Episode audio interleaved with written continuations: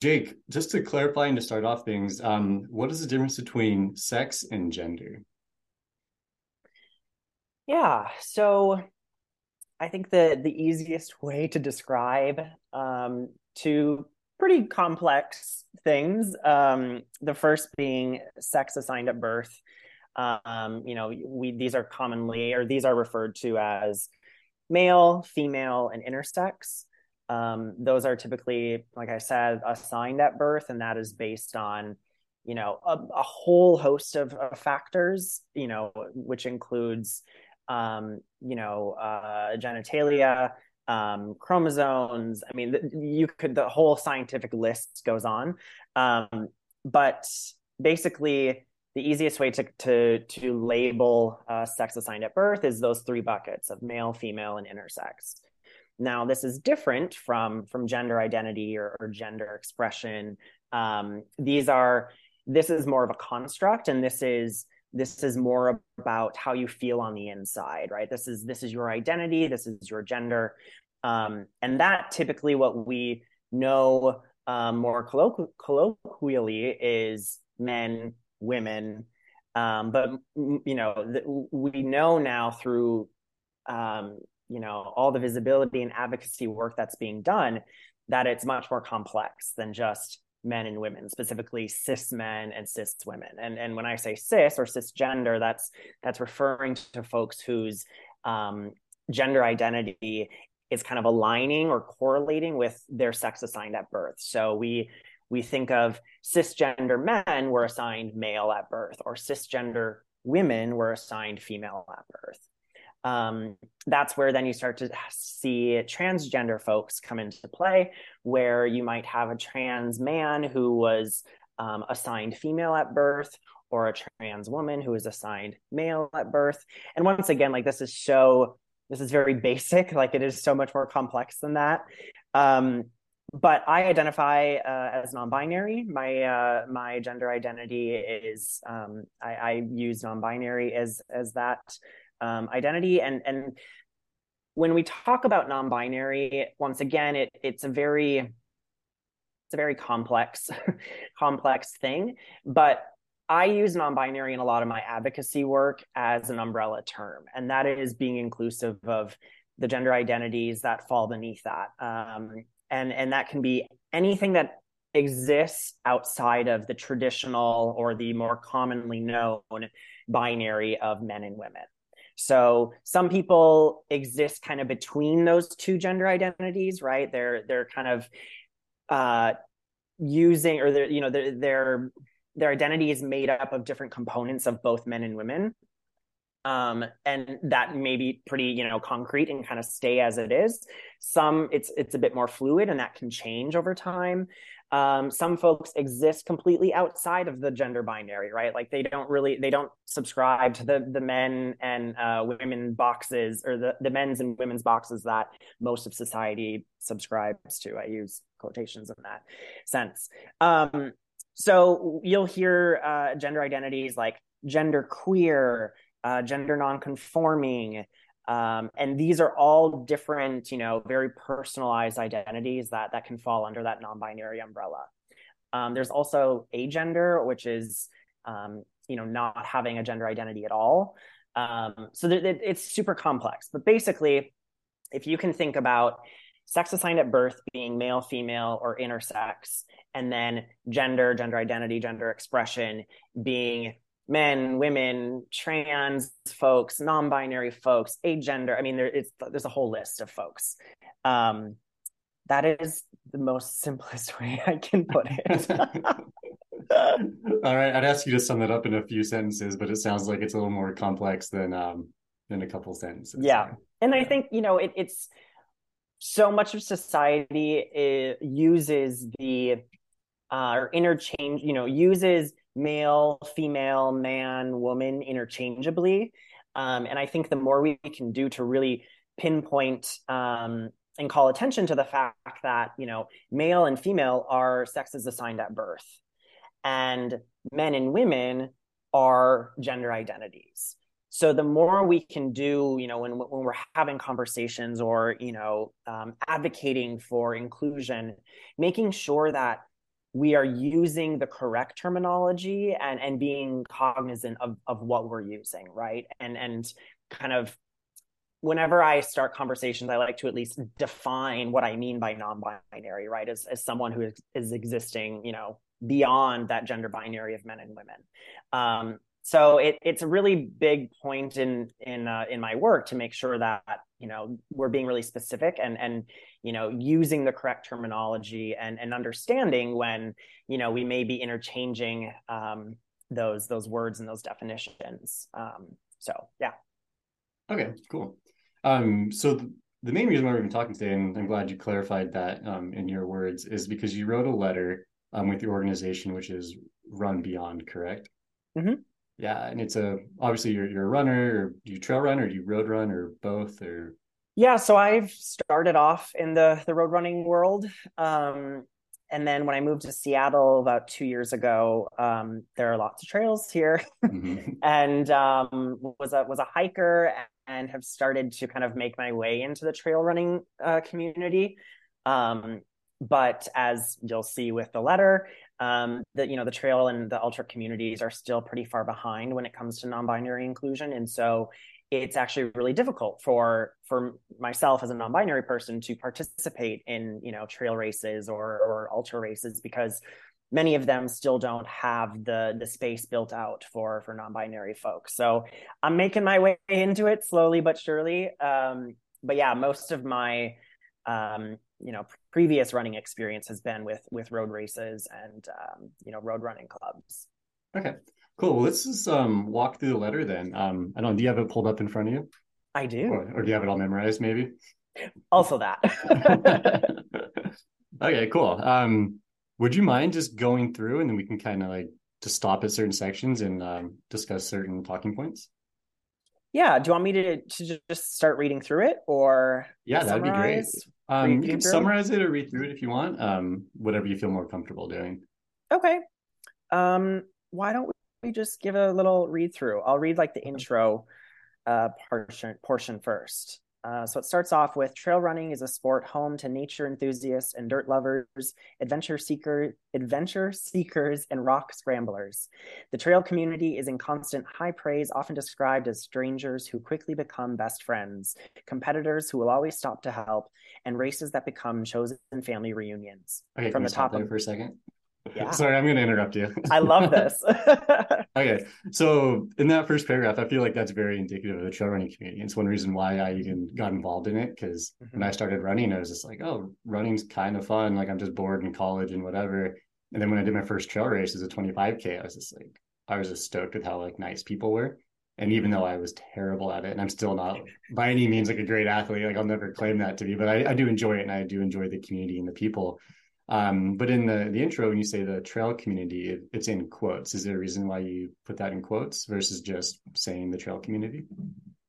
Yeah, I think because um, you know, as you just said there, right? Like so many um, so many people's understanding of the trail community is is that right? It's a welcoming inclusive community. I mean so many people actually say that just about the running community in general that it's it's super accessible. You know all you need is a pair of shoes. And we know in reality that's not actually true. Um, even the shoes right can be super expensive and like that that you know there's a barrier to to accessing the sport right there. Um, and so we wanted to call attention to the fact that like this this trail community that so many people talk about as being one that is welcoming and inclusive of all identities you know just you can just show up and you're welcomed in um, isn't actually true. Um, so that that's kind of what we wanted to open with was calling attention to this is the general understanding um, and uh, uh, perception of this community. Um, but as you'll see as we go further in it's not actually the case. Okay. So do you have any like specific examples of that, like personally or whatever? Because I'm just trying to think of like how I would view that almost from a trail community perspective. Because I hear a lot, like I, I, live, I think I was telling you before we started um, recording this that like I live in Southern Arizona, and a lot of people are like, oh, the trail community and the running community is just white people. And like mm. whenever I go to events out here, I'm like, oh my gosh, like it's not just white people. Like it's mm-hmm. the mo- and granted that is a very a unique situation where I'm at, where and where you grew up and where you are now might be different. Um, mm-hmm. but we have a lot of Hispanics and a lot of different. We have a lot of Native yeah. Americans as well. And so to mm-hmm. me, the trail community is very diverse from a, a racial perspective. But from yeah. your perspective, um, from gender, did you not feel like it, it was inclusive in that way? Yeah. Um, you know, the the running industry and, and much, you know, most of society has been built off of the gender binary of, of men and women, right? So um, within the running industry, whenever you go to register for a race, you're having to select, you know, or identify as man or woman. Um, and then you're placed into divisions because of that, or, you know, due to that. And as someone who is existing outside of those two buckets, um, when I go to register for a race, whether that be a you know a road race, a trail race, etc., what you know, how do I how do I fit into that equation, right? Um, I all of my advocacy work started about a year ago when I kind of finally just said, you know what, I'm done. I'm not going to continue to to sign up for these races and and pay money to to show up and to be misgendered and to be, you know, um, harassed or to be, you know, um, treated uh, as this identity or this, you know, um, this person that that I'm not. Um, and so and this is this is a common occurrence amongst many non-binary trail runners uh, or non-binary runners. Um, and you know when we when i collected this group of um, there's what there's nine of well 10 of us total. Um, this is this is something that we're all advocating for right? We're we're all existing outside of those two buckets.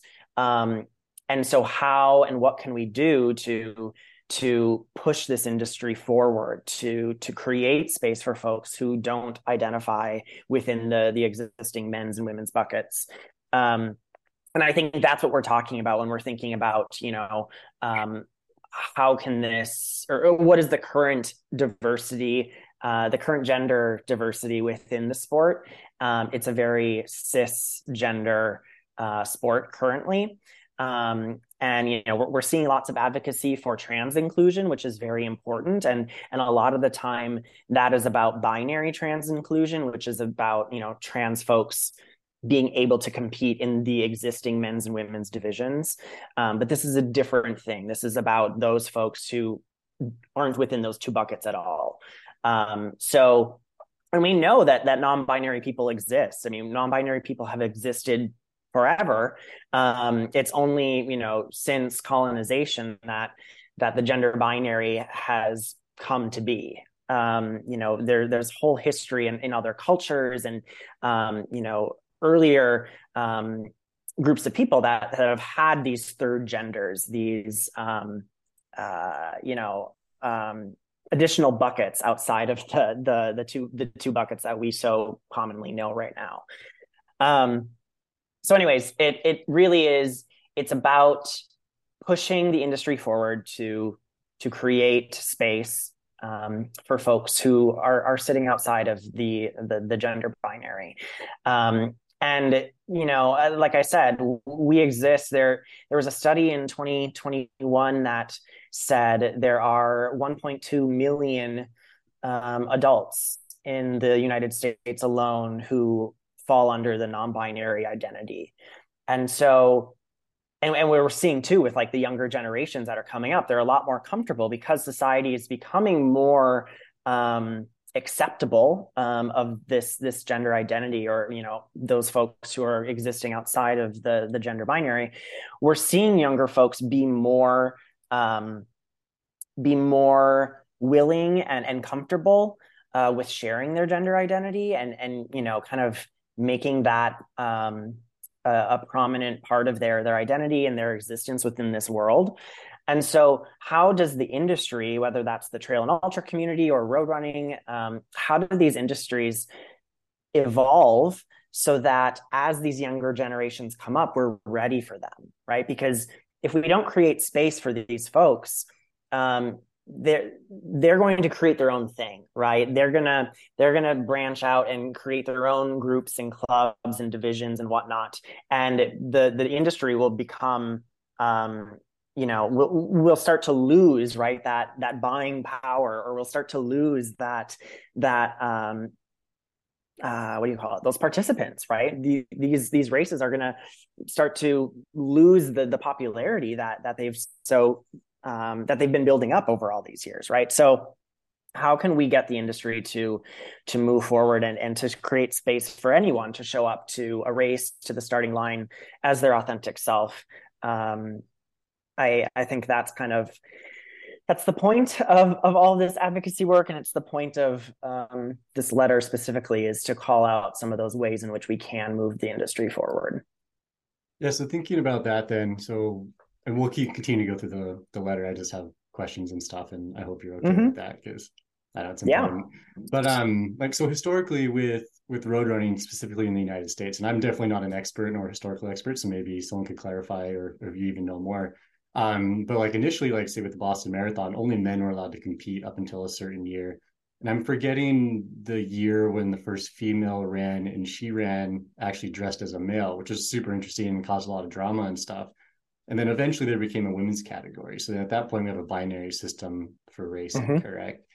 So yeah, and I, I I see that as a way to create competitive events for both male and female because men and women are are biologically different, correct? Like like hips and everything's are they're just different, like testosterone levels, all these different things there.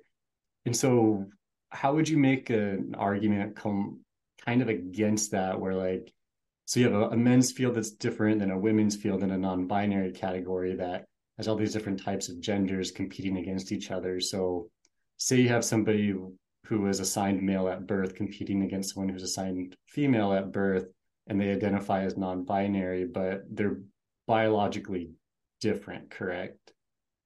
Like, so does that kind of create like a, a category that's not uncompetitive, but kind of favors people with a higher testosterone versus, or maybe just a different body type competing mm-hmm. against other types of non-binary people? That was kind of a jumbled question. I apologize for that. I just didn't, I just didn't know how to I'm like taking notes, like all the things. Yeah. yeah. um, okay, let's let's go back to uh, Boston Marathon. Uh, this is actually super timely because um, I'll just go back to history and then we'll okay. we'll get into it. Um, but yeah, so in 1967 is when Kathrine Switzer um, ran That's the Boston. Marathon yeah.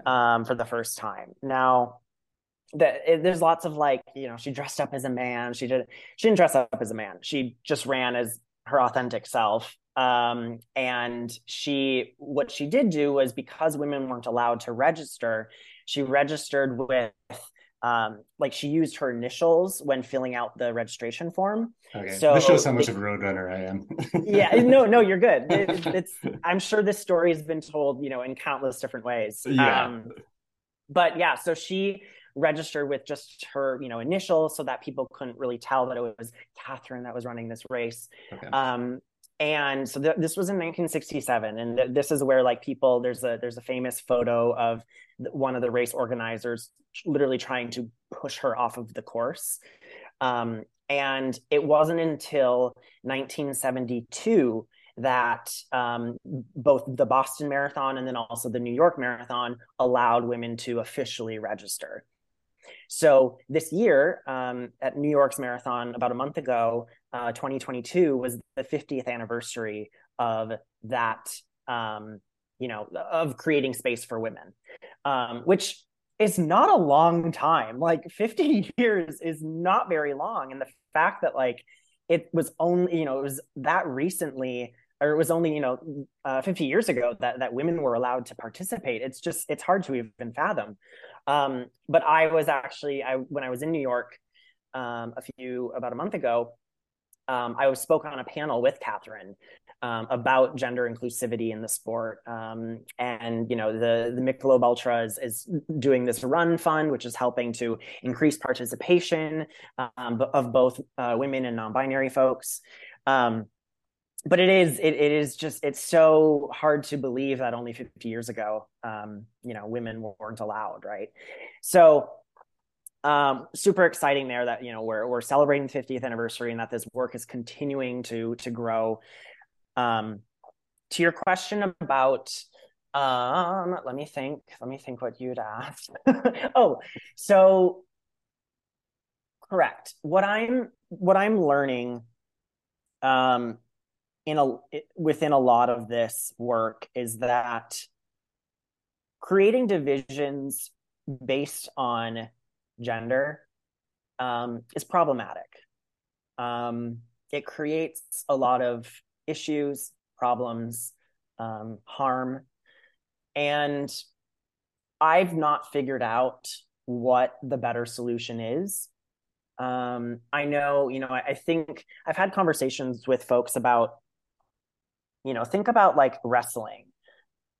Yes, participants are divided based on gender, but more specifically, they're they're divided based on um, weight class, right? And trying to pair like like versus like, and and you know, um, trying to kind of figure out what is the the fairest way, but also keep it competitive. You know, like the the way that they've figured that out in wrestling is is super interesting. It's also um, there's a different way of classifying folks in the um, in the cycling world. So, like in USA Cycling, they have a, a category system, right? They've got like five categories, and it's point based, and it's less about like yes, gender still comes into play, but if you think about the the larger picture, it's about um, kind of moving your way up through these different categories based on like the amounts of races that you're doing, the the distance, uh, where you're placing. Um, what I've learned is that I, I believe that at some point running is going to have to figure out a better way to to categorize folks and to to uh, you know award the winners or you know the the, the finishers the top finishers. Um, i don't know what that is and I, I, can't come to the industry and be like hey let's remove gender because that will just like break brains. Um, but what I what we can do is start to help bring awareness to the fact that non-binary folks exist, trans people exist. It is not this this cisgender men's and women's division based world that that so many think it is. Um, and so right now we're seeing lots of exciting progress in the in the road running industry. Um, the New York Marathon just had the largest field size of non-binary folks with, I think it was like 46 uh, finishers. Um, and so we're seeing these divisions start to be created. We're seeing the participation levels increase. And really right now, what it's about is, is visibility and allowing these folks to just participate. For so many people, the competition side of running isn't a factor. It's just about like they want to participate, they want to show up, they don't want to be misgendered, they just want to be their authentic selves at that event. Um, and so, the more focus we can put on just creating space for these folks and getting past that initial hurdle because even that initial hurdle is very challenging. Is super super challenging because there are so many different factors that go into that. The registration platforms the the timing platforms the the results um, you know awards and you know identifying participants and you know creating more gender inclusive spaces. And there, there are so many different things that go into just creating space once we can do that and once we can you know build up these participation levels then i think the next step is figuring out like you were saying you know addressing the point of um, competition right? Like how can we you know is, is there a way that we need to further divide this group by or you know can it just remain as a non-binary group right? Like there are so many places it can go from here um, but I believe that this first step is where we're currently at, and that is building out space so that non-binary folks do not have to participate in the men's and women's divisions. They can actually just participate in a division that affirms their identity um, and allows them to just exist. Um, I think that's the first step. Um, and like I said, that is we're seeing uh, exciting progress in the road running industry. There's still so much more to go, but within the trail and ultra community, there's even more work to do, and that's uh, you know that's why we wrote this letter. All right, cool. Um, let's continue on then, because you do kind of touch on that later on in the letter, so we can discuss that mm-hmm. more then. Um, yeah. So I think that we stopped at through grit and determination. Do you want to just kind of read from there? Sure. Through grit and determination, our bodies can do incredible, often seemingly impossible things. Despite this welcoming culture, non binary athletes have yet to be included in the community. As non binary athletes, we call upon the trail and ultra running community to formally recognize and incorporate non binary athletes into all aspects of the sport. Okay, so let's stop there for a second then. Um, I know we, we already kind of touched on it, but like essentially, and if I'm reading this properly, understanding you properly, you're saying that non-binary athlete, but non-binary athletes. This is why I'm not reading the letter because it's like a reading. uh, non-binary athletes um, don't feel included simply because there's not a non-binary check on, say, UltraSignup. Mm-hmm. Okay. Yeah. Okay. Cool. Yep. That's exactly it. Um, and it, you know, once again, that is just one. That's one point, um, as we'll see throughout the letter, but there are so many areas um, within the industry that are gendered. Think about like t-shirts. You know, you're getting apparel from the race. Oh, it's a men's shirt. Oh, it's a women's shirt. Okay, well, what about the folks who aren't men and aren't men or women? And how do that? How does that you know um, apply to them? Right? We know with like prize money and awards and podium situations, all of that, you know, results, all of that is built on this this binary system um, so how can we be more inclusive and, and, you know expand some of these concepts to to bring in the non-binary community okay cool well let's continue then reading um, this is the next paragraph we start off the nine non-binary experience yeah so the non-binary experience is complex and no two journeys will be the same non-binary is an umbrella term for the many genders that are not exclusively man or woman some individuals exist between the gender binary of men and women, while others exist outside of the gender binary or have no gender at all. Okay, let's pause there for a second. Um, how like I understand like your view of like being non-binary, but how could you say like say show up to an event and I I have no no gender? Like how like what even does that mean? Ooh, that's a big question. Um what does that mean? It's hard for me to answer because I am not a gender. Um, but once again, as as it as we stated, uh, I don't know if we've got to that part yet. Maybe I just said it, but um, we use non-binary as an umbrella term. So that is just a um, uh, a term that we are using to include anyone who is not um, fitting within those buckets of men and women. So this is inclusive of gender queer folks. This is inclusive of transgender folks, uh, some transgender folks. Um, it's inclusive of non-binary folks, gender non-conforming, agender. I mean, anything. The, the list goes on. It's this. It's this huge spectrum of identities. Um, and so it's just about creating an experience for those folks um, to to show up and so for someone if you to your question if someone is a gender you know doesn't um, have a gender identity that they that they um, you know are existing in how othering and how exclusive might it feel to show up to an event where everything is labeled with men and women, right? Like restrooms have men's and women's signs, and the shirts are men's and women's sizes, and um, you know the the registration packets, like they've all got men and women plastered all over them for the divisions. Um, so that's the whole point of this advocacy is is ju- it's not about erasing those those identities because those people exist and they deserve space as well, but it's about bringing in this other layer of of folks who don't um, subscribe to those those buckets and creating a space for them to to participate and exist as their authentic selves so how how would that differ from say gender dysphoria because if you google non-binary or something and gender dysphoria they kind of come up and there's very similar definitions and up until fairly recently gender dysphoria was um, like not advocated is the right word. It was just accepted by the medical community as like, okay, if you're not male or female, you have gender dysphoria. So how is mm. that any different than how? I guess the question would be, how is gender dysphoria different from saying you're non-binary? Yeah, I mean, well, non-binary. I mean, gender. Well, for, so gender dysphoria is not um a gender identity. Is not a gender identity. Okay. Um, non-binary is a gender identity. Um, when you, I get, I, I could see your your argument there about, or I can I can hear what you're saying though about like non-binary as like an umbrella term.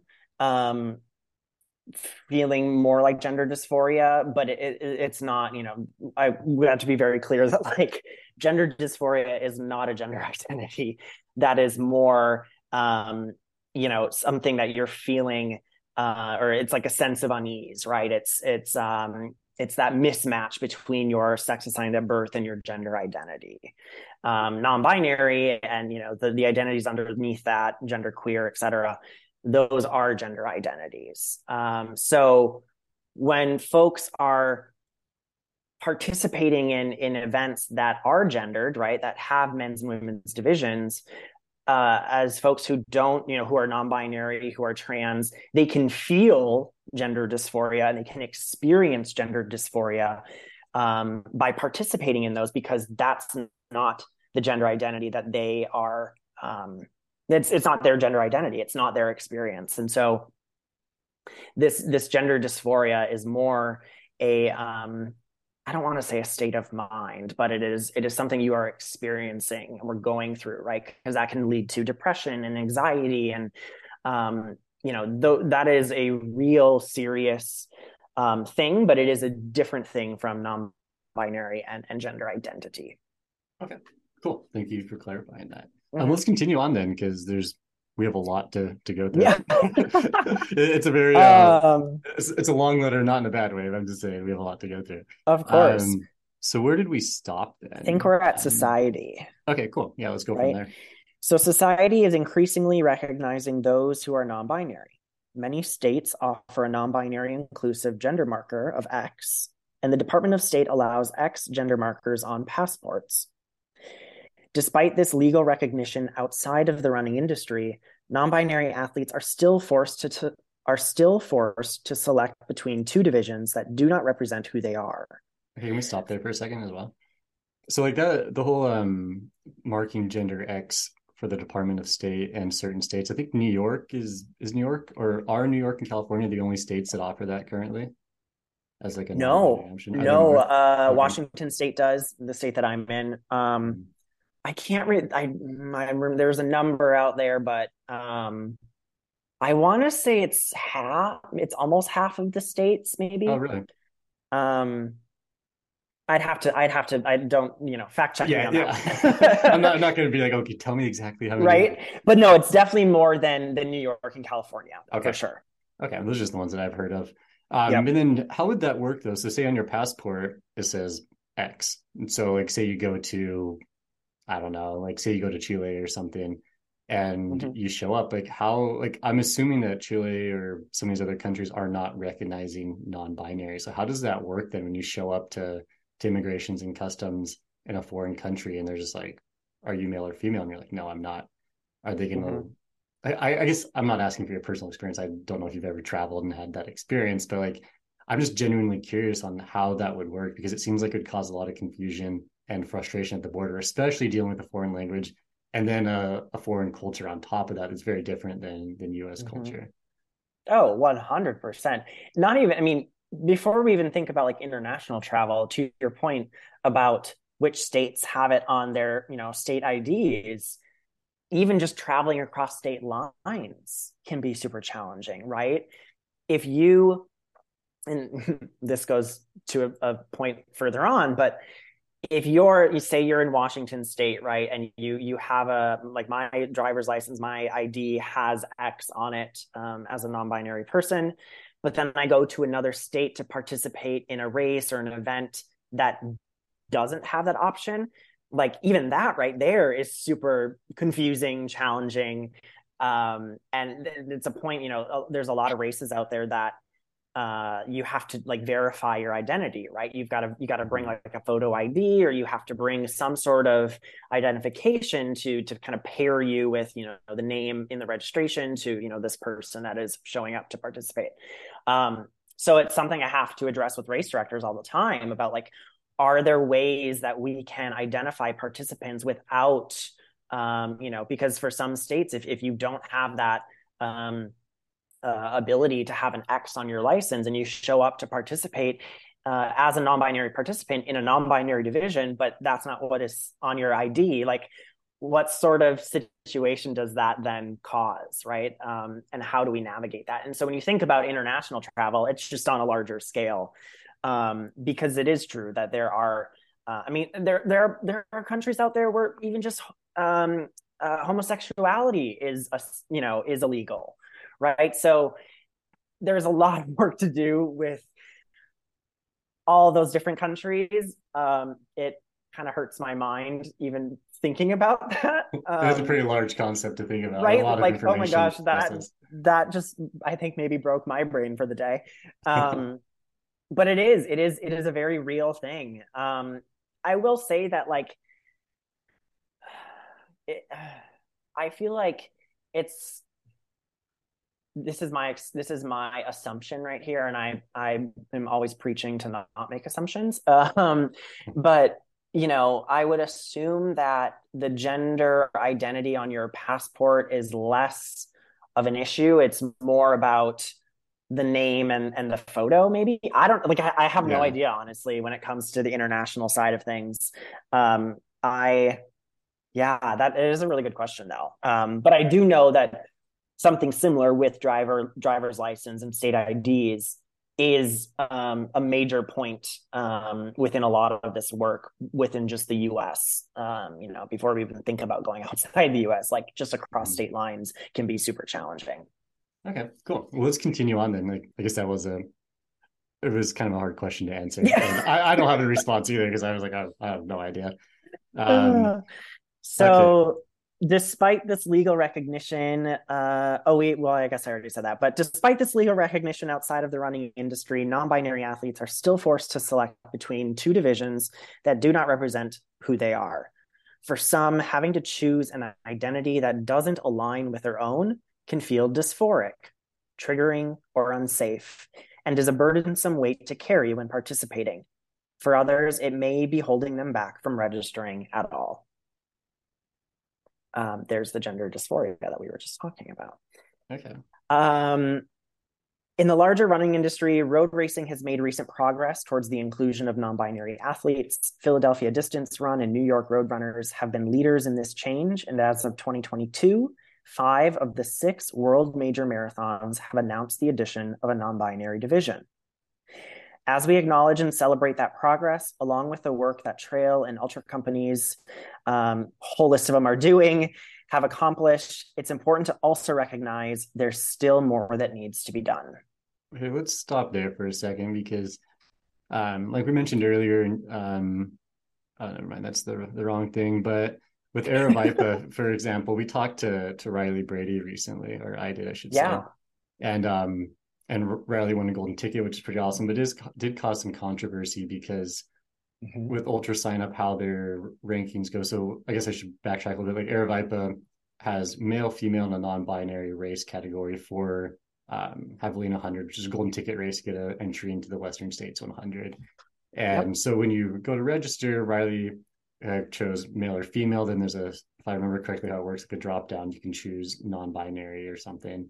I don't remember the mm-hmm. exact wording they have on their site, um, but it's something to that effect.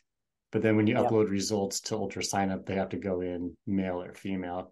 And so mm-hmm. when Riley was running all day, um, everyone was announcing Riley as um, non-binary. And so then that mm-hmm. caused issues when Riley finished second place behind Devon Yanko and won a won a golden ticket.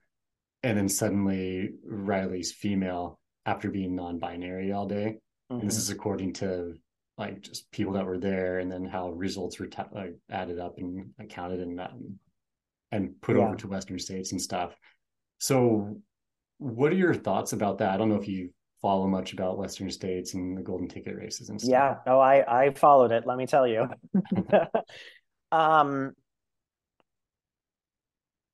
it this is, it, actually goes back to I, I, was speaking on a panel at um, the U.S. Trail Running Conference um, a few months ago, weeks ago. I can't remember when it was, um, but there was lots of conversation there about UltraSignup and um, there was actually like some praise, right? Like, oh, UltraSignup is, you know, they're they're inclusive of non-binary folks now, and and I was like, but but they're not because yes, you can register as a non-binary participant, but they've not done the work yet to build out a system that can support non-binary participants when it comes to results and tracking, et cetera.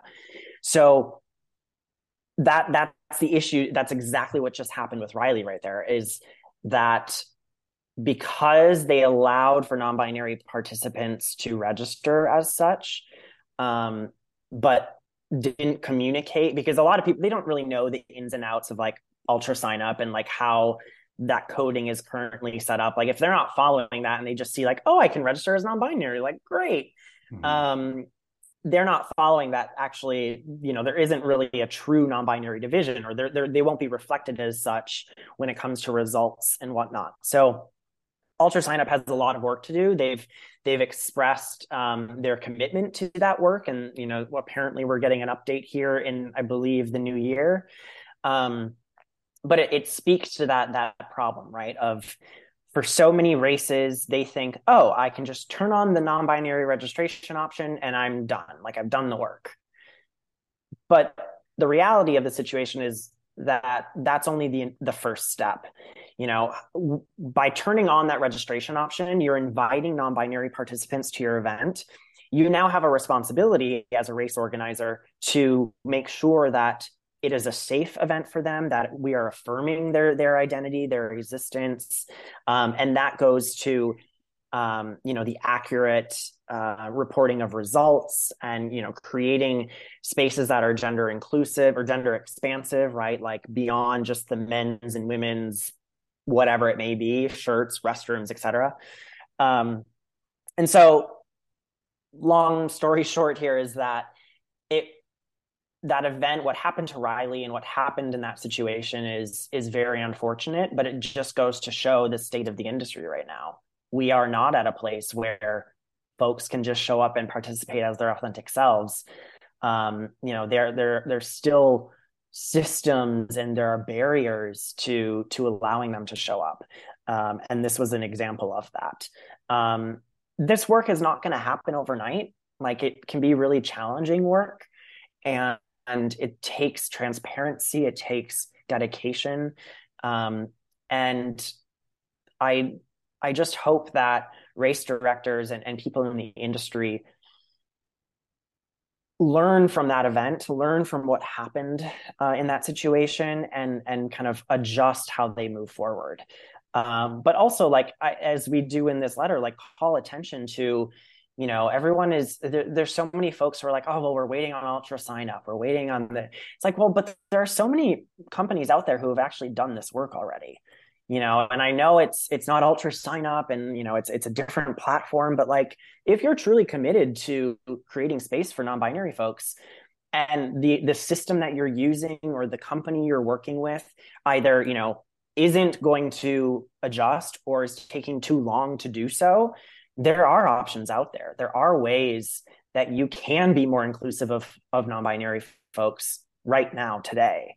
Um, and that's what this letter tries to address is that there are so many things that go into this and there are so many options and resources and and um, you know uh, companies and people available that have done this work and that want to do this work. Um, so it, it's really hard to see you know folks just really kind of like banking on one company or like one group to to kind of lead the charge. It's like no there's a lot of us involved in this. And i think the answer doesn't have to lie with just one you know one group one company one person. Yeah in this specific situation though i think it it's not just having a non-binary category because Aravaipa did that. But like with golden tickets for example in western states western state doesn't recognize anything but male or female as mm-hmm. far as your registration goes. So like even if Riley did just have a have their own like non-binary category, Riley could have mm-hmm. ran the time, which was super impressive, like second place behind Devon Yanko, who's a legitimate runner for sure. Mm-hmm. Um, Riley still wouldn't have uh, won a golden ticket then at that point. It would have been given yeah. to um, to Devon Yanko and Nicole Bitter. Um, mm-hmm. So I don't know what your thoughts are on that because like if you think about it, like there's how many golden ticket races now? Like six or seven, I believe they added yeah. um, Highland mm-hmm. and UTMB. Or so there's there's quite a few events, but then at that point it's like you would have another a third more runners if you had a non-binary golden ticket category. And with mm-hmm. Western states, the the entries are already fairly limited because of how it all worked out in the past and how it is now. It's like 300 something runners. So then at that mm-hmm. point, 10% of your runners are just golden ticket athletes who who won an entry in versus yeah i don't know what the math would be say 7% as it currently is right yeah yeah i mean it it, we're, it it's it's funny you know I, we're seeing this in the and we see this in the road running industry too right? With like the the elite athletes um, and it all being governed by like world athletics and usatf and you know there are all these governing bodies that um, are kind of overseeing these different divisions and these elite levels. And um, it's it just shows once again that like there's still so much work to do. And, and we could go to western states. We could go to some of these companies um, or governing bodies to to ask for change. But i know that they're going to say well where are the non-binary elite athletes? Right? Like i don't you know i don't see any. I see one or i see you know that that'll be their response. And so I think by creating these divisions kind of from the ground up and and bringing awareness to them at a more local and you know regional level, that's going to start to um, that'll add pressure to those higher um, governing bodies and, and companies like Western states, right? So Riley might be the first one, but like will not be the last. And so how can we build that pressure so that at some point those um, the folks at that level have to start to do this work as well. Um, that that's kind of that's the strategy I I see us taking. Um, because too, I would also say that like who's to say there aren't non-binary or trans folks or whoever already participating within these divisions right there was never a space for non-binary folks to participate as their authentic selves. And sure, that could deter some folks from registering, but there are definitely folks out there who are non binary who are participating in the existing men's or women's division. And so, who's to say that? You know, if you were to create an elite category or create, you know, opportunities at Western states, that like those folks would kind of come out of the woodwork, right? And be able to participate as their authentic self. They're currently in an indus- in, in an industry where like to get that prize money or to get you know kind of those exciting benefits that come along with some of those larger opportunities they have to be within the men's and women's division because that's the only opportunity. And if it's going to come down to you know either being up for you know a large amount of prize money or participating as their authentic self like for some people that can be a really tough place to be in um, especially if they are you know using if if they are if they are dependent upon the the prize money um, you know, it can be a really tough sell to to say, oh, actually, I'm going to go do this other thing and just try to like race as my authentic self and not, you know, go for any sort of prize. Like, right, like that. The state of the industry right now makes that really challenging. Um, and I just, once again, I think the more we can bring awareness, the more we can build up participation levels. Um, you know, the more pressure will be put on um, to those folks to just start the conversation, right? Just start talking about how could we solve this. Um, and I don't have that answer. I don't think any one person will have that answer. That's going to be something we'll have to, you know, work through with people like Riley and you know Western states and some of these governing bodies. Um, you know, it's it's all about you know just having that conversation and figuring out what the best path forward is. So, have you ever thought then about instead of just talking about it, but creating, say, your own event that's mm. specifically how you want it. Have you ever thought about doing that? Yeah. but that also just terrifies me because I already have so many things going on. um, but it is happening, right? Like we see, you know, I see it a lot within like the queer community. You know, we've created pride runs, right? We've created these spaces where folks do get to show up as their authentic self. You know, they may not be like the biggest event out there, like, you know, as large as the New York City Marathon or, you know, whatever, Javelina. Like these are smaller races, but they're the experience of the folks that get to participate in those races is is worth it. It's worth creating a space. I you know people always talk about oh well you know the division's only going to have one person or it's going it's not going to have very many non-binary folks. And i always am like okay but what are that's based on an assumption that like non-binary people don't exist and we know that they exist. Um but also two even if it is just one person being able to create an experience where that person can show up and bring their full self you know we were just as we read in the letter right there showing up and be you know carrying this weight of you know anxiety and worry and fear is really really detrimental to to non-binary athletes. I, I was speaking on that panel uh, with Kathrine Switzer as i mentioned and i was asked like what does that weight feel like? You know it's really heavy it's heavy to show up to a race when you know everyone else around you is showing up you know. Yeah they may have something may have happened at home that morning or you know there may be something going on in their life but for the most part they're getting to just show up.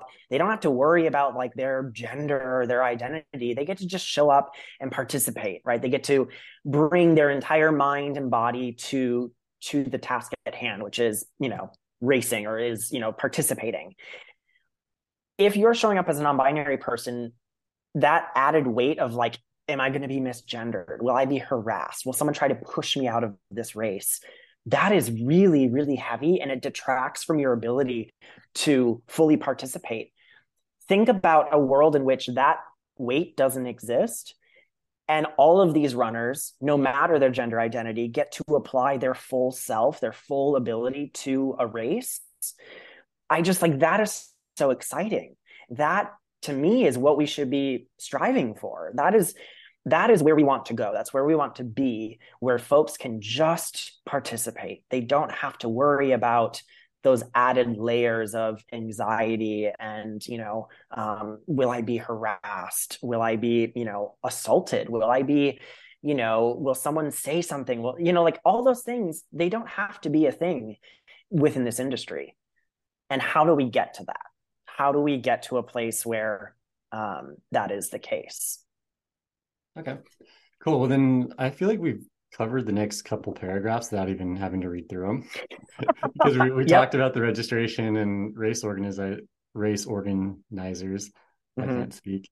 Um, so let's start as yeah, we're let's try to think. Let's start with with the addition of non-binary divisions. Uh, yep, I see it. Okay. Okay, cool. So this is under the we call upon race organizers section. Yeah. Uh, so with the addition of non-binary divisions, it's important to recognize that adding a registration option is only the beginning. Many races have yet to offer equitable awards and prizes, effectively creating a non-competitive division. Yeah, let's stop there for a second. What do you mean by equity? Because equality and um, equity are very different as mm-hmm. far as like what they mean. So can you kind of um, dig deeper into that? Yeah. So it's it's about creating. You know, I, I tell people all the time that like as you build out a non-binary division, think about all the things you do for the existing men's and women's divisions, and apply that to this new non-binary division but with the caveat of like you're going to have to tailor some things right?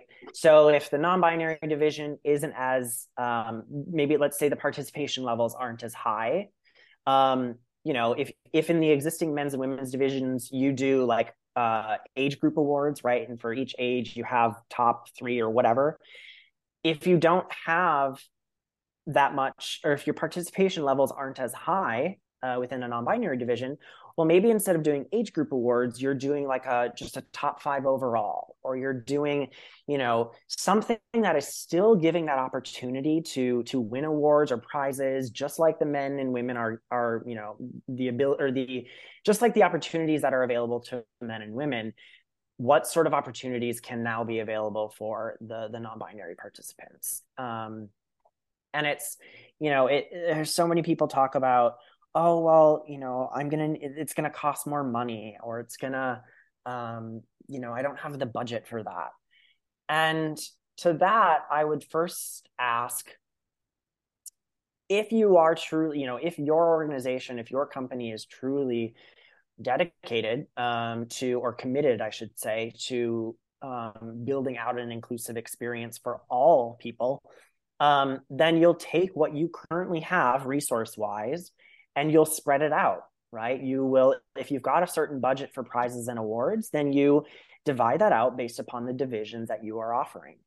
Um, the exciting thing about adding a non binary division and about doing this sort of DEI, diversity, equity, and inclusion work is that I would like to imagine that you are now creating an opportunity to bring in more stakeholders, right? There are so many businesses and organizations out there that are either queer owned and queer operated or they're just they're allies, right? And they want to support this kind of work. A lot of the the budget that that these races get comes from donations and comes from sponsorships I would like to believe that if you add a non-binary division and if you make it known that you are committed as an organization to to kind of advancing the industry to this more inclusive place, the folks out there who support that will come in and they will help um, you know build your budget or, or sorry increase your budget um, so that you could offer the same amount of awards or whatever it may be right um, i just the, i the argument that oh it's going to cost more money I just think is it, it's you know it's um what's the phrase? Uh, it's a cop out. Is that the phrase? Yeah, that's a phrase. Yeah. oh that's goodness, phrase, but yeah, I understand. Clearly, I haven't had my coffee today. Um, it's a it's a good it's an excuse that carries no weight. There's what I'm trying to say. It's an excuse that carries no no weight because there are so many opportunities out there to create new partnerships and to uh, you know bring in community members and, and additional stakeholders and um, you know it just the, i just what what kind of really i it's hard to process is the thing about creating non-binary divisions and about doing this work is it is forcing the race organizers the participants everyone involved to think more critically about the industry, to think critically about how we are doing things, what sort of systems are in place, how might that be inclusive or exclusive? Um, you know, what are these experiences that we're creating and that we're, you know, kind of providing? Um, and how can we, by thinking about how we can make them more inclusive of, of non-binary folks, it actually starts to get people to think about, well, how can I just make this more inclusive of everyone? Like it, it is forcing people to really kind of do an audit of their event or an audit of their company to really look at what sort of practices are in place right now and how could we improve that. Um, so I see it as like, yes, obviously it is important that we are focusing on, um, you know, building out space for non-binary folks, but also in the end, by starting this work, you're actually going to improve your event for every person, whether they're men, women, trans folks, non-binary folks. Um, to me, that's exciting, and I, I I'm always confused why like folks wouldn't want to make it better, wouldn't want to, you know, um, move the industry to a to a better place. Yeah, I get what you're saying, and that all makes sense. But then you look at other professional sports, like say the NBA, for example. Like I don't mm-hmm. follow basketball by any means. Like, I don't either. I, don't, I don't really care about it. Like teach their own, but like there's major salary differences between the NBA and the WNBA, mm-hmm. and that's mm-hmm. simply because people watch the NBA and nobody watches the WNBA. Like I don't know specific numbers, um, but it's just drastically different. So in that regard, sponsor money is very different. Like you can't mm-hmm. you can't just artificially have high salary or equal salaries or equitable salaries. I guess that'd probably be the proper term for the mm-hmm. WNBA and the NBA.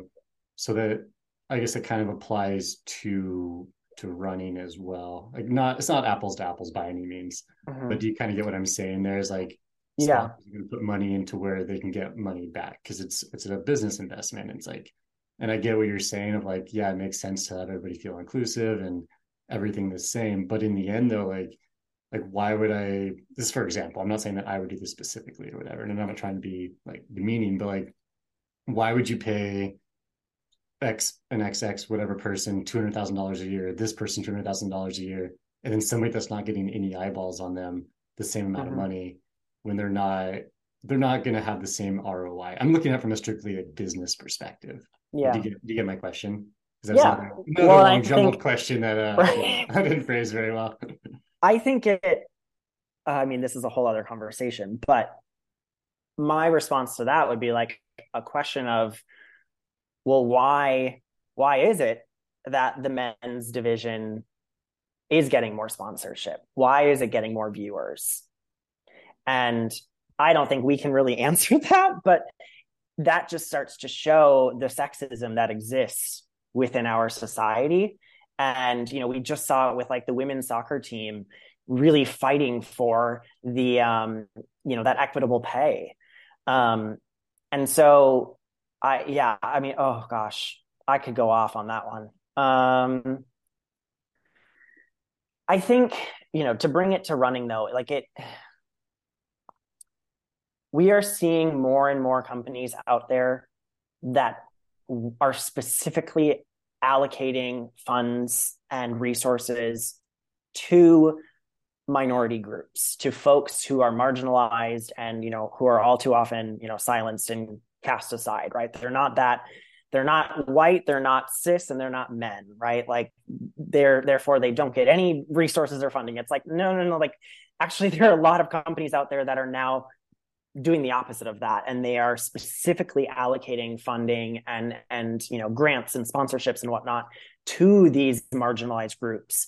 Um, and so i think by creating opportunities for those people to come in and support you as you do this work is is a really smart idea and like that opportunity is out there and it exists um you know across the board. I i mean it's at least my understanding. Okay. Um cool. Well, let's keep going then. Um now i'm completely lost of where we were in your letter. Uh, maybe you made better notes than i did. Um, uh, we are at the phone. end of um yeah uh, we're at non-competitive division. Okay cool. Let's uh do that.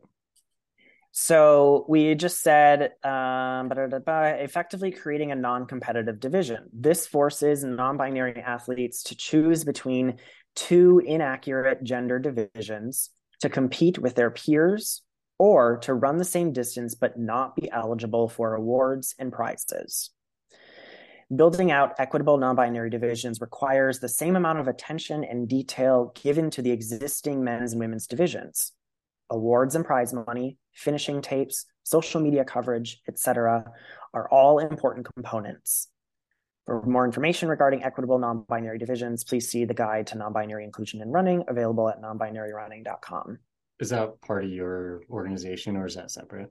Yep. So that's okay. what my advocacy work started with was writing a guide to how do you do this?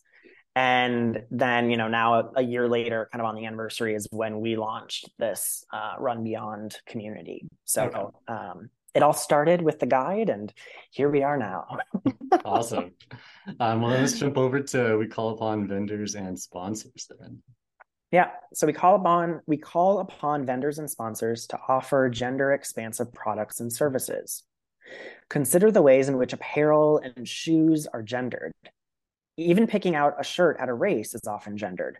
Consider replacing the question of men's or women's shirt with more descriptive language, such as straight cut or fitted, tapered, contoured cut.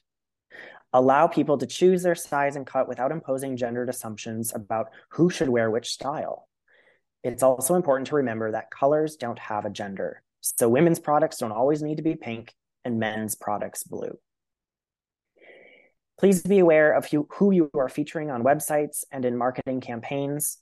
Representation is important, and company marketing should include non binary athletes. Add your voice to normalizing diversity within the trail and ultra running community. Okay, let's pause there then. I want to focus on that last paragraph. Mm-hmm. Um, because we kind of discussed it briefly at the beginning and um, mentioned that we'd come back or we would kind of come up to this point. Um, but just speaking of equity, like we just spoke about with like say financing and all these different um, aspects of running, trail running, and road running. Um, what are your thoughts then on like say one percent or whatever? I I don't know the exact numbers of road and trail runners are non binary. Shouldn't one percent of marketing then be non-binary to make it equitable, or what are your thoughts on that? No, I I think for me as as someone who you know grew up as a queer kid um, there were so little people out there uh, for me to look to to to see myself um, growing up there was i don't think i actually even knew of a non-binary person um, let alone or you know I, I barely knew of anyone that was you know gay lesbian straight you know the LGBTQIA plus community, like there's so little representation in society, whether that be like media, um, or you know, like here, like marketing campaigns, or uh, within like the arts, like all those identities didn't exist, and I think the more we can do to elevate those experiences and include them in you know all of these different that's not to say that like we only have to feature non-binary folks. We only have to feature um you know bipoc individuals or, or queer uh queer folks. Like there's there's an element here of let's make sure that all identities are represented um in the industry because you never know the next kid that's going to see the the ad on TV or is going to see the post on Instagram or whatever it may be, who may be from one of those marginalized communities um, and maybe thinking to themselves, "Oh, like I don't exist. I don't belong in this sport. I don't, you know, I don't see anyone like me." The more we can do to make sure that those marginalized groups are showing up in those instances, the better, because we know that men, uh, specifically white cis men, are present. They are they've got their space in the sport. Like that's great. We know that exists. But for the folks who don't see that, or for, for the folks who aren't that identity, we have to make sure that there are instances of them seeing themselves reflected in the industry.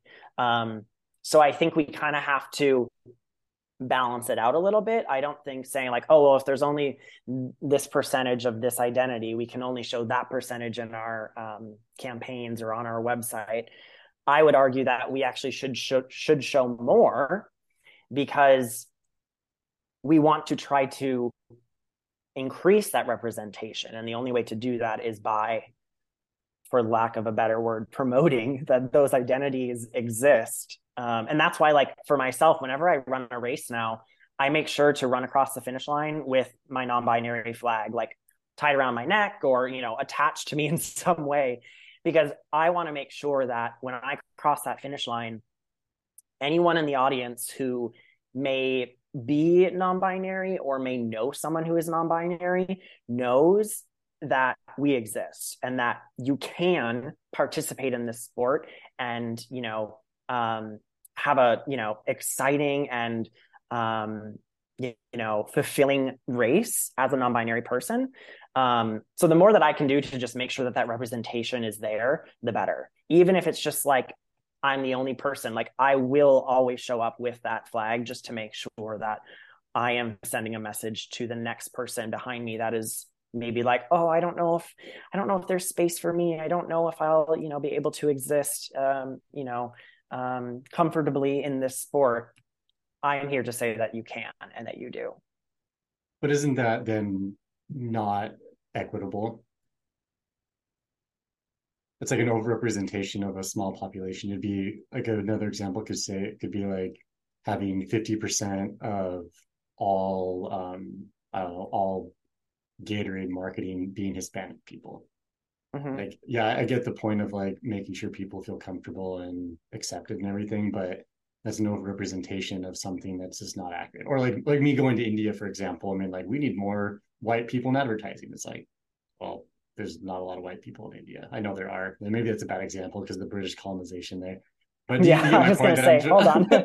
Maybe we should do like uh, do Thailand or something, where it's like, or sometimes I've been to Mexico, like I live close, mm-hmm. I go there quite a bit. Um, like I'm the only white person. Like it wouldn't make any sense for me. Like a lot of people have never even seen a white person in real life, so it wouldn't really make sense for me to push my my race into the advertising or the marketing of these local companies because it wouldn't be reflective of who they're marketing to or to who their population is. Do, do you get what I'm trying to say there? is like if you're showing say like 25% of of say Nike's um, shoe commercials now are all um, non-binary people, that's an overrepresentation of their market. Yeah. Okay. Um, I hear you. Um, I think what is I mean, I'm still gonna I'm still gonna say that like I think that representation is important no matter the percentage because you know what is i mean what i would ask is like what what data is that being um what data um, are we basing that off of right like there's still like that like i said earlier there's um, in 2021 there was that study that found you know 1.2 million people are um, non-binary in the us and that was ages like i think it was like 18 to 60 or something. I can't remember the the points. Um, but my question is like we don't have um, a way currently that I know of to to measure what the actual um, percentage of those who are non-binary. Um, we don't have a way to measure what that actual percentage is of the non-binary folks in, let's say, the U.S. Um, and so first of all, like that's that's that's that's hard. That's hard to say, you know, like, oh well, we we're we're only going to match that percentage. Well, we don't really have that percentage yet. We don't have a system that is able to measure that. Um, but I think once again, like we exist in I'm talking about like the United States, Western civilization, like non-binary folks exist. And you know to say that oh well like there's just not too many there's not very many of us in the running industry well that's because there hasn't been a space for us to participate as our authentic selves right i have not run in an actual like trail race yet because there are so few that actually have a non-binary division. And i'm not going to register as you know an identity that i'm not. Um, so how many folks out there are like me in that situation? And if we can create these these divisions um, and create space for them then the next step is to create those marketing opportunity or you know to to seek out the marketing opportunities to bring them in because they are out there we know you know the the, the study or the, the one data point that i know of is the 1.2 million like there are 1.2 million people out there um, and that was 2021. So I'm sure that number is higher now. Um, and that was only for like, like I said, the 16 to whatever age or 18 to whatever age. Um, so I just, I think it's a really hard argument uh, to say, you know, that, oh, well, just because we have this percentage doesn't mean we can't include them, you know, to a, to a higher degree, uh, especially for an industry that has for so long, up until 1972, been a like uh, you know built off of or built for and by white cis men. Um, it's all about now i think trying to create opportunities for everyone else to to participate to be represented to be visible um, within the sport. Um, and so if that means you know there's there's less um, if that if that means that we have a higher percentage of some of these marginalized groups like i'm all for that because that's who we're trying to get into the sport right now because they currently don't have the space you know they don't have the same amount of space that that you know white cis men have right so what can we do to help build out that space to help promote those opportunities for them to participate um, you know those are all questions i think the industry can can answer and can uh, figure out moving forward. Awesome. Let's continue on then. Um, we're getting um, we've been recording for a while now. you and I both have to run today at some point. So um, exactly. Let's start um, the. I think as we we call upon participants and spectators. Yep.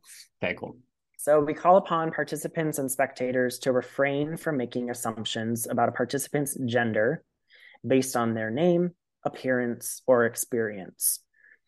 Try replacing gendered language, such as guys, ladies and gentlemen, or sir and ma'am, with more open language, such as participants, athletes, volunteers, friends, or spectators.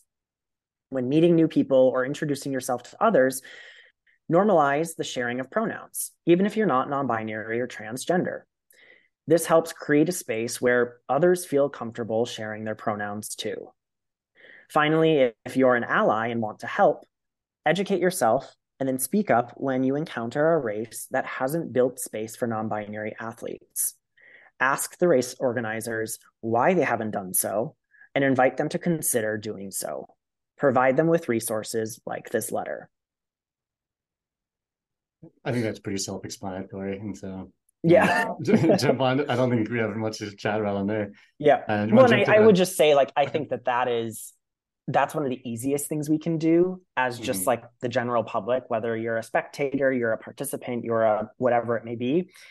The the more we can refrain from making a lot of those assumptions right? Like oh this person has like a ponytail and they've you know they're wearing pink. Oh they must be a woman. They must use she her pronouns. Like the way that our brain has kind of been trained to make those assumptions and um, you know kind of act on those biases that that exist like the more we can kind of start to refrain from doing that and question that um, i think the better because as we said earlier like pink isn't gender colors aren't gendered. So like pink doesn't mean woman and blue doesn't mean man right? Like there are so many assumptions we are making based on the the interactions we're having the things we're seeing.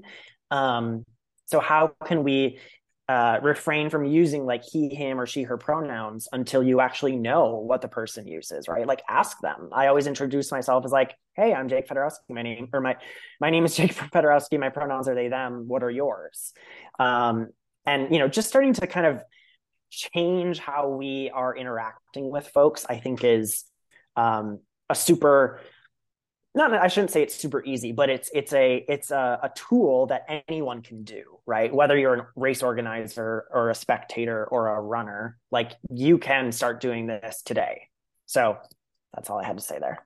Yeah, that brings up a some thoughts in my head, like from a evolutionary evolutionarily and like biological perspective.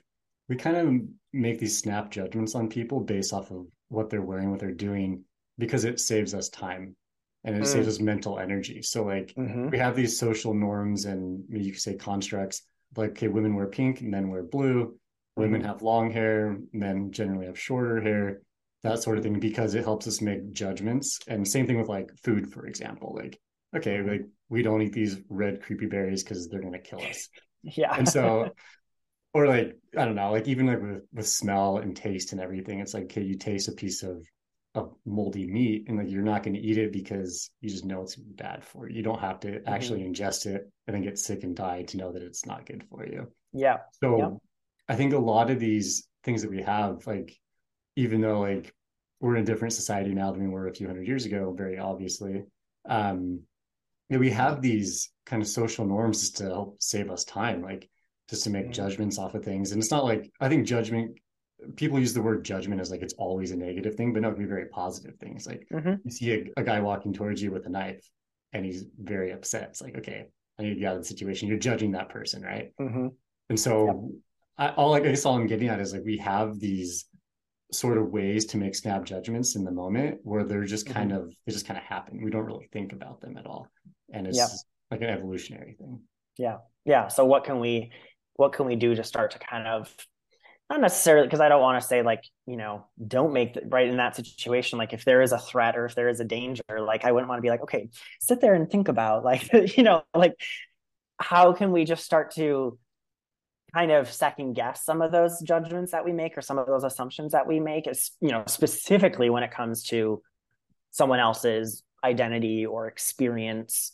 Um you know a lot of the time those those assumptions could be incorrect right? And um, you know how can we kind of proactively think about those interactions and um, you know approach them with a different mindset? Okay. Um, well then let's read the last paragraph and then um, you and i can both go out and get our runs in. Yeah. Hopefully it's not raining in seattle for you. Right. No it's it's there's no rain yet. I think we're good we'll be good for the day. Um so we are eager to see races openly and equally welcome non-binary athletes into their midst. We want to see the trail and ultra running community grow, especially with the arrival of Gen Z, in which 12% of young people are non-binary or transgender. We look forward to the day when everyone will feel welcome and included at any and all running events. And while meaningful change can bring feelings of uncertainty, we are confident that with the integral trail and ultra running tenets of community, courage, and kindness, we can all work together to create events that incorporate and celebrate non binary athletes. Yeah, Sincerely, all of the authors. all the authors. There's a, how many people? Like 10 people? 10 of us. Yeah, nice. Um, so I'm curious, where'd you get that 12% stat? Because like I did just some, I literally Googled just like for 30 seconds. I'm not going to say I did a deep dive into this, but um, into that specific um, thing. But I found a Pew study that said 5%. Um, mm. do, you, hmm. do you have a link? I, am just curious, like where I could find. Yeah, let me. I that I'm going to be honest. That last paragraph was written by, well, not was solely written, but was mostly written by someone else, um, okay. one of the other authors. Um, but I was just gonna. I can look that up here. Let's see um that but once again like um what am i trying to say? Oh once again like it, you know we just don't really have um we don't have these like concrete surveys and ways of collecting some of this data yet. I, I know there's there is a, a i can't remember the title but i think it's like a trans a trans survey that was going around this fall or maybe this summer. You know there there are attempts to um, there are attempts to kind of more accurately collect that data. Um, so you know, whatever.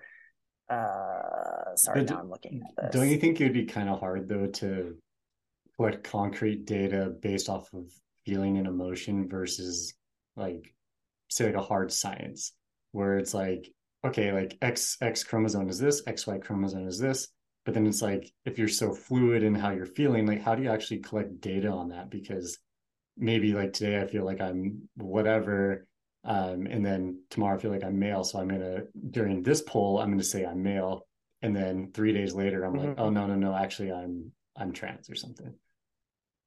Like is that do you think that's part of the problem of re- or the part of the reason why it's hard to get concrete data? Um I hear that. Um, I don't think it's as simple as like, well, today I'm cis and tomorrow I am trans and today I'm back to cis. Like it, yes, there may be some fluidity within like the trans or the non-binary community. Um, you know, whether you're like, oh, today I'm, it's a little bit more like gender queer. To, today might be a bit more agender. Um, but I think that it, if we're using these umbrella terms of like non-binary or transgender like that is that's a data point we can collect. Um, and i think we just as a society first because once again like for so long trans and non-binary folks were told that they don't exist and that we you know don't deserve to to be in this space or in this society. And so that data was never collected. It was always like well the only options are men and women so as the the acceptance and the um, you know the representation grows, um, I think that we'll see more opportunities and more surveys and and studies done that include the trans and non-binary community. This this happens all the time in like the medical community. So many medical studies are you know like the people they're bringing in to do these studies on are very specific identities whether they're specifically men or specifically white people um, the the the industry the the medical community is starting to call attention to that and say like hey actually like your studies aren't representative of the entire population. And how can we start to do studies and and collect data that accurately reflect the the different identities that are out there? And so i think it's similar in this situation where you know for so long those identities were never that data was never collected. And it's now starting to uh, we're starting to see more of it happen so I, I, can only assume that we'll start to see um, more I don't want to use the word reliable but more accessible and um, uh, just more data um, on the different identities and different experiences of of the the population. Cool, awesome. And I, I know you're looking for that study right now, but you don't have to find it right now. Like, I'm I know. I'm like and... I'm trying to find. Well, I, I found one, but this one. Oh, this was a 2021 study. Uh, oh, but that's just LGBTQ. I'll just I'll find it and I'll send it to you. yeah, I'm just I'm just curious. Like, definitely don't spend uh, the rest of your life looking for it. It's not that important. Right. Just, just well, I can, I can also just ask, you know, the the the person that wrote that part of the the um, yeah the letter. Um, probably simply. But yeah, I mean, I think it's it's it's challenge. It's really challenging. Um, this work is not going to happen overnight, and especially you know, there's so much, there's so many bills and there's so much legislation going across um, different legislatures right now about trans inclusion and um, you know which is effectively just trying to uh, remove trans folks from uh, from sport. And i think we have to just continue to work together you know making sure that trans and non-binary voices are being heard and that you know space is being created for them um, you know i get the all the time I, I, get the question like, well, why don't you just have divisions based on sex assigned at birth? Um, and well, people, first of all, what I respond with there is like, okay, but what about the people? Because then that would mean male and female divisions. What about the folks who are intersex? Right? I don't know the the the data or the um, the amount, but there there are intersex folks out there who are not that cookie cutter, quote unquote, um, male or female, right? Depending on whatever sort of um, chromosome makeup they may have, or you know, whatever that may be. If we go to a system based on sex assigned at birth, like we're still going to be brought uh, that that that uh, that challenge is still going to be brought to the table of like, well, what about the folks who don't really fit perfectly into those boxes? Kind of like we're seeing right now with men, women, and non-binary folks. Um, but also, if it's if there are divisions based on sex assigned at birth, that means that you will have that's forcing trans folks to participate in divisions where they you know in society we exist as men women trans uh trans or sorry i should say cis men cis women trans men trans women non-binary etc so if you have someone who who exists in the world as a woman but is being forced to participate in a division with males, you know, who are assigned male at birth, the opportunities for harassment and um, harm and, you know, uh, the danger that is presented right there is that's really scary. Um, and so I try to tell folks that like going into a system like that is is not uh, is not safe for trans and non-binary folks in in essence it's basically pushing them out of the equation and saying well oh sorry like if you don't feel safe then don't show up. And like that's not where we want to go with sport. Sport is about bringing the community together. It's about bringing um, you know everyone and allowing everyone to participate. Um, but also we see it with with uh, AFAB people, people who people who are assigned female at birth, you know, oh well, their testosterone is too high, or oh, like they're too strong, they're they they can't, you know, participate, or we're we're going to raise questions because they did so well. That right there, like, just starts to bring up all the sexism and um, you know issues that come with that argument. You know, we see with like I always talk about like Michael Phelps or you know these people within the the the men's division who are assigned male at birth. Like when they do well, we bring in more sponsorships and we give them more money. It's never a question of like, oh, you know, are they?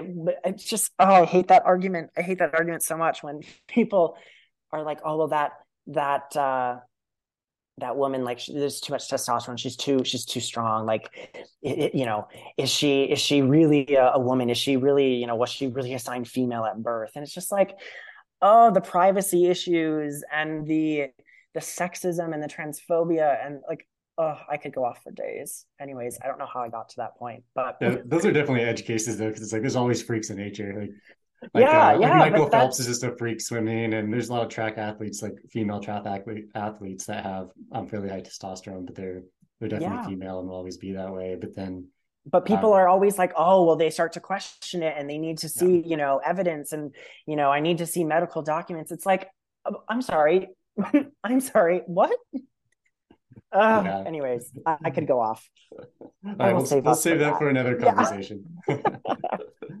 cool. Well, Jake, it was good talking to you. Um, it was super fun and informative, and I'm glad you wrote that letter. It's interesting to read through and um, and to hear your point of view and why you wrote it. And yeah, yeah, yeah. Thank you so much. I think um, being able to talk about it is is great, and I think you know people have all sorts of um, opinions and beliefs and um, have been raised to to think a certain way. And the more that we can kind of talk about those those um, those different things and and try to you know i do my part as a non-binary person to try to share my experience and to um, be that representation. Um, and i just encourage you know everyone else out there to do the same you know to really share your experience and and come to the table willing to to uh, to chat and you know to be open minded um, and uh, just to do the work to allow everyone to to participate and to show up. Um, I think uh,